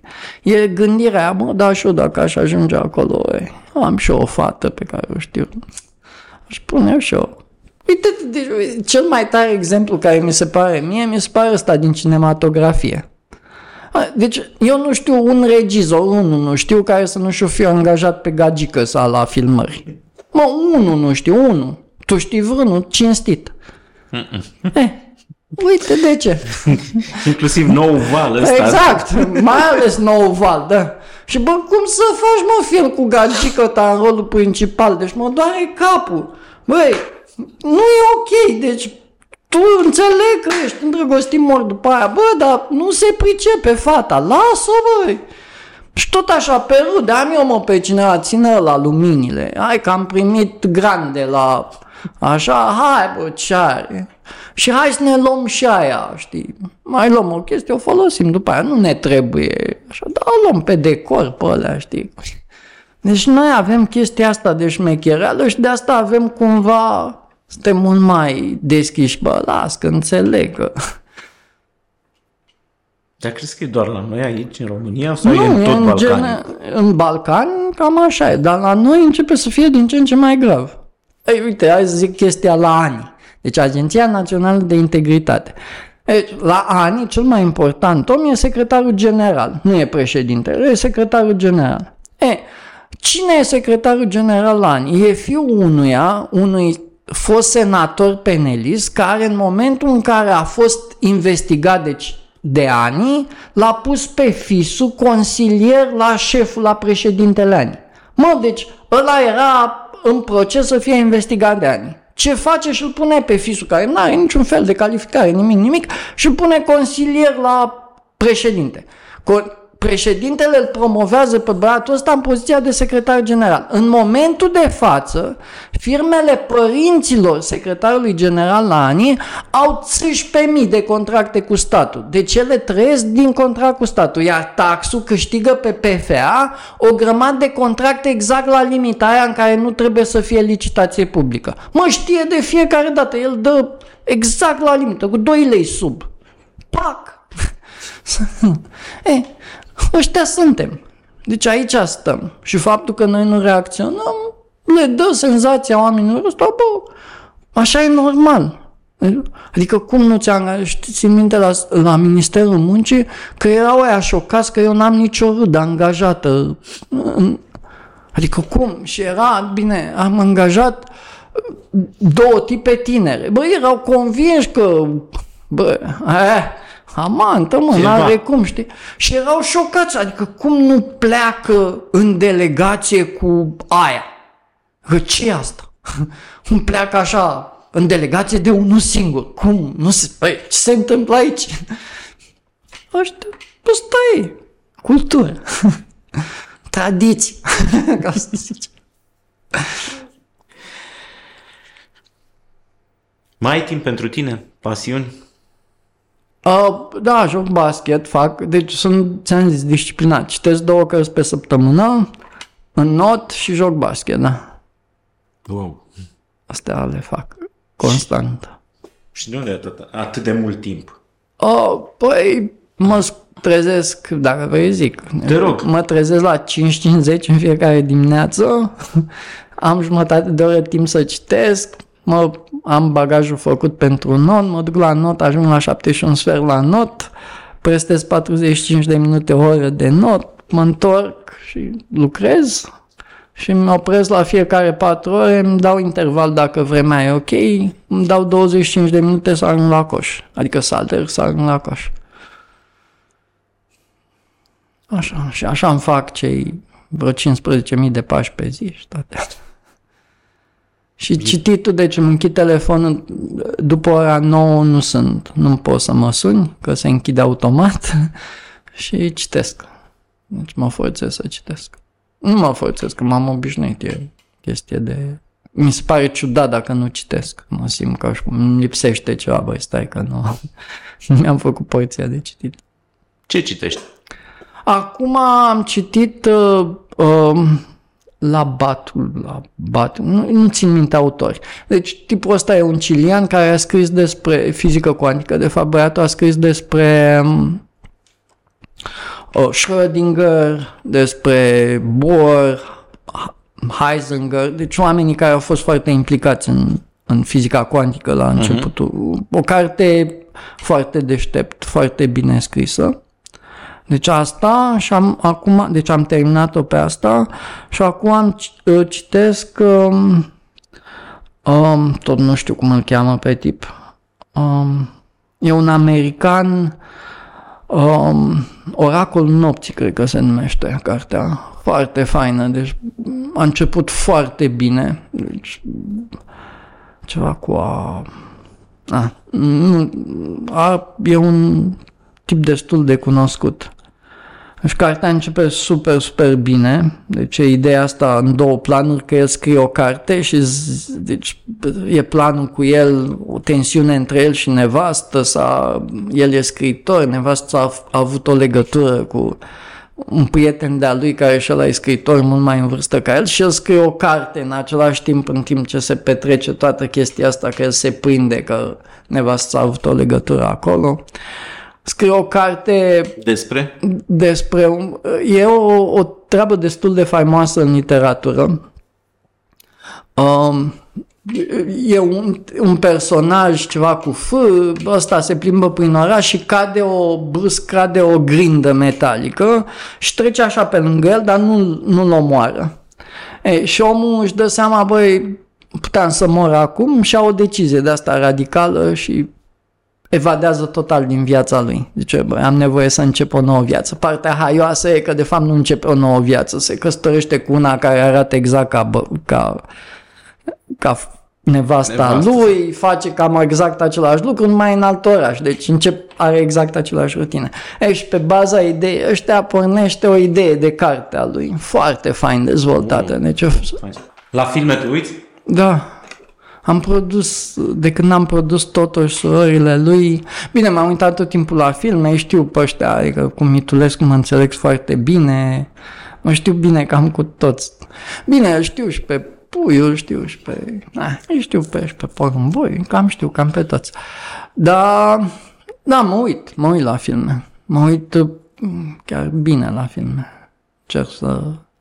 Nu mă uit la prostii. Deci sunt foarte selectiv cu ce văd, dar mă uit. La ce filme te uiți? Acum, ce ai văzut recent? Am, mi se pare bun, așa film bun, uh, am văzut pe ăsta um, al lui De Toro, Roberto, cum îl cheamă, Di Toro. Benicio del Toro? Benicio Di Toro, ăla a făcut în Bosnia cu celălalt tip care a câștigat și la un Oscar. Mm, Ceva cu dimineți. Foarte bine făcut despre ce se întâmpla în perioada războiului în ex-Iugoslavia. Foarte fain. Um, îmi place tare Villeneuve, adică mi se pare că e, e, cinematic e senzațional. Bine, acum putem să discutăm dacă Dune a fost uh, super fain sau nu. Da. Dar Mie mi-a plăcut. și mie mi-a plăcut foarte tare, deci filmările mi s-au părut senzaționale, deci foarte bine filmat. Dar trebuie văzut pe o sculă, deci da. trebuie sunet ca lumea, trebuie văzut mare, că altfel e îți joc de munca omului ălăia.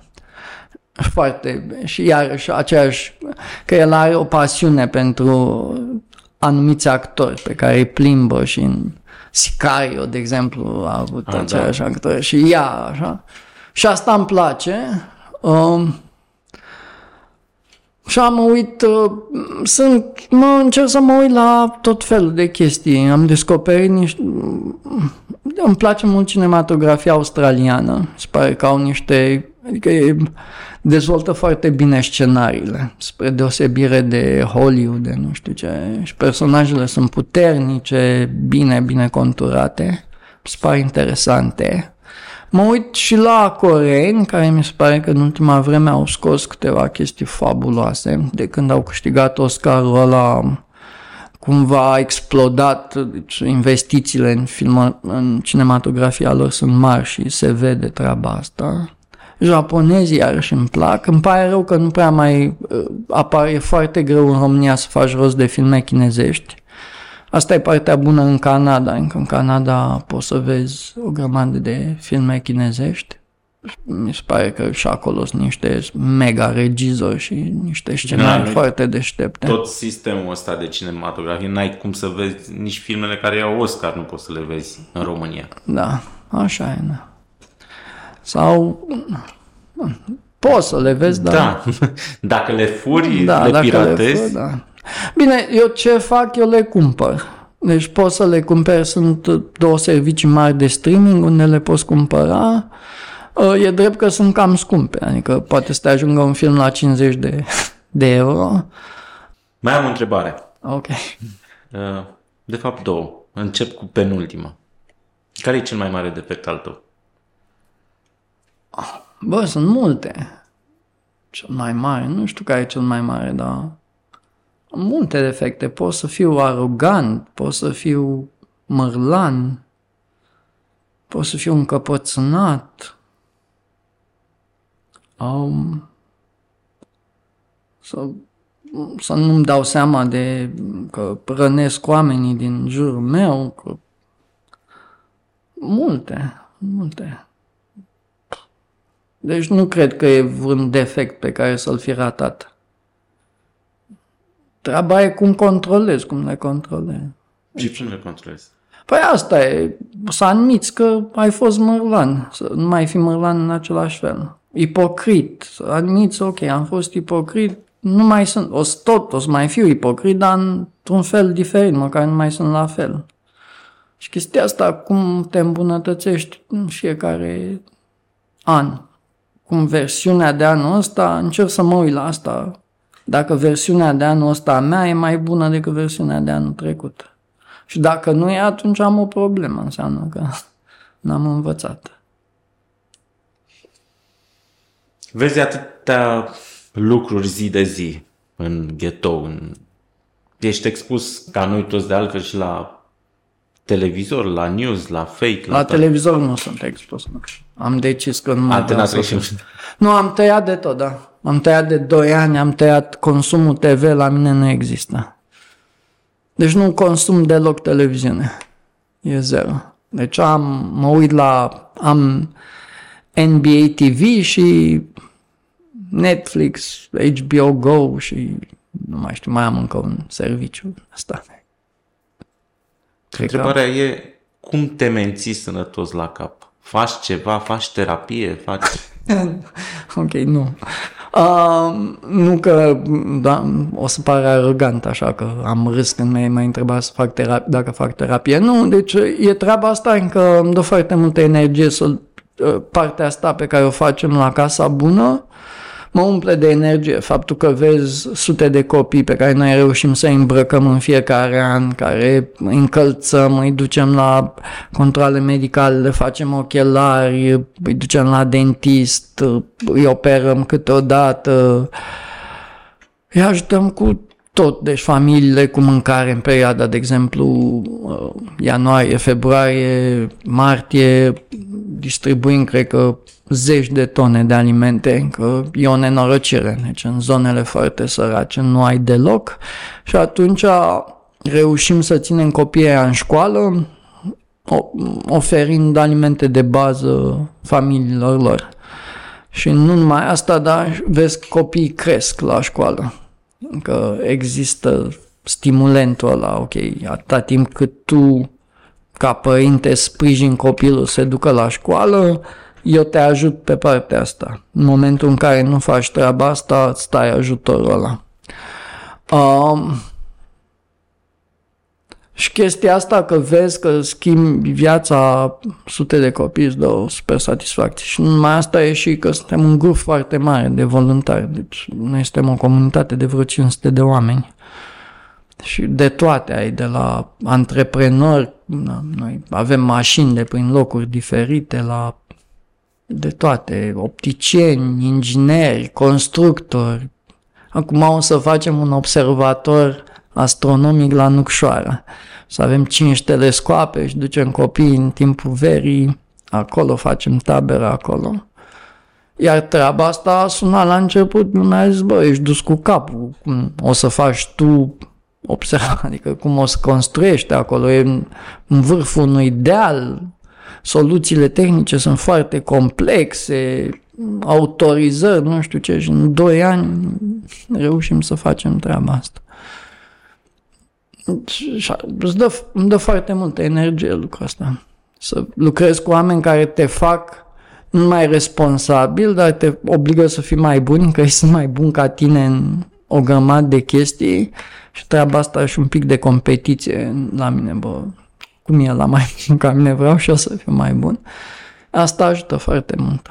Deci, mm, de asta. Cred Așa că te- te eu mă menții simt sănătos. foarte fericit. Adică dacă stau să-mi, să-mi evaluez grad de fericire, cred că în momentul de față sunt cam cel mai fericit din viața mea. Ești un om împlinit? Te consideri un om împlinit? Clar, da. Da, păi de, ți-am spus, maximul la care îmi se aștepta lumea de la mine era să nu fiu alcoolic. Să fiu un șofer, de să-mi iau așa, să... mă simt super împlinit. Deci am un puștiul meu e știu că toată lumea zice de copilul lui cât de mișto e, bă, dar eu mă înțeleg, deci râd de mă căpiez cu puștiul meu. Cât are pușul tău? Are 22 de ani, Mulți înainte. a, s-a dus la medicină și n-a vrut să facă meditații. În timp ce era în clasa 12 făcea glovo, deși îți dai seama că am bani să-l plătesc, n-a vrut nici măcar să audă de chestia asta. Bă, eu vreau să văd dacă... Da, mi-a a și zis, bă, deci eu vin dintr-o familie foarte cu un super avantaj. Și am crescut, am avut tot ce mi-a trebuit, m-ați plimbat peste tot, m-ați învățat cum se învață. Dacă eu nu sunt în stare să intru la facultate fără meditație, înseamnă că sunt un dobitoc. Și foarte fain, cu umor, deci râs sarcastic, e foarte mișto. Mă simt Și școala a făcut? Unde l-ai pus? la 96, e, la stat, normal. Stat și după aia la Șincai. Că a vrut să se ducă, era cea mai bună clasă pe biologie și nu mai știu ce. Și de asta s-a dus la Șincai. A terminat șef de promoție, chestii de felul ăsta. Deci e un super puști. Foarte tare. Fantastic, felicitări. Nu, păi nu mie, că na, eu am fost acolo, dar nu el e. L-ai ghidat într-un fel, mă gândesc. Bă, nu, nu mi-aș asuma partea asta că e... Nu, cred că a fost un super puș, că a fost un super puș, deci nu e... Și îmi place să-l bat la basket, să-l rup la basket, tot timpul se oftică că îl bat la basket, că mă bate moșul, nu știu ce. Și a, am, în, am că tot ce îmi trebuie, am mai mult decât am nevoie, mă bucur că am reușit să iau, să iau un apartament, să mut o familie din Ferentar, patru fete în apartamentul ăla și viața fetelor ăla acum s-a schimbat incredibil, deci ai de capul meu. Și a mamei lor, deci am florit, deci fetele sunt mult mai bine la școală. Faptul că îmi permit să fac, adică na, unul e să cumperi un apartament, doi să-ți permiți să ții apartamentul ăla fără să trebuiască să-ți plătească nimeni o familie, să... E... Nu-și permite multă lume. Că am șansa asta, mi se pare senzațional. Că am putut, dezvoltăm niște mega chestii la Nucșoara, că o să facem niște super tabere educaționale. Bine, ai dezvoltat și un business social, dacă e corect ce spun acum. Da, cred că e, adică eu spre asta vreau să merg. Deci intenția mea e ca noi să avem un business care susține în totalitate, de să nu fim dependenți de absolut nimeni, care să susțină în totalitate partea de caritate. Acum nu facem asta, deci nu suntem în stare încă, dar în direcția aia mergem. Deci vrem să dezvoltăm o grămadă de chestii pe, pe partea aia de de să ai un business care îți produce. În momentul ăsta eu am un business, business pe care fac consultanță automat de 20%, nu din profit, 20% din orice se duce către casa bună. Uh, dar na, încercăm, avem mai multe idei să dezvoltăm mai multe chestii și încet încet le dezvoltăm. Succes! Mersi.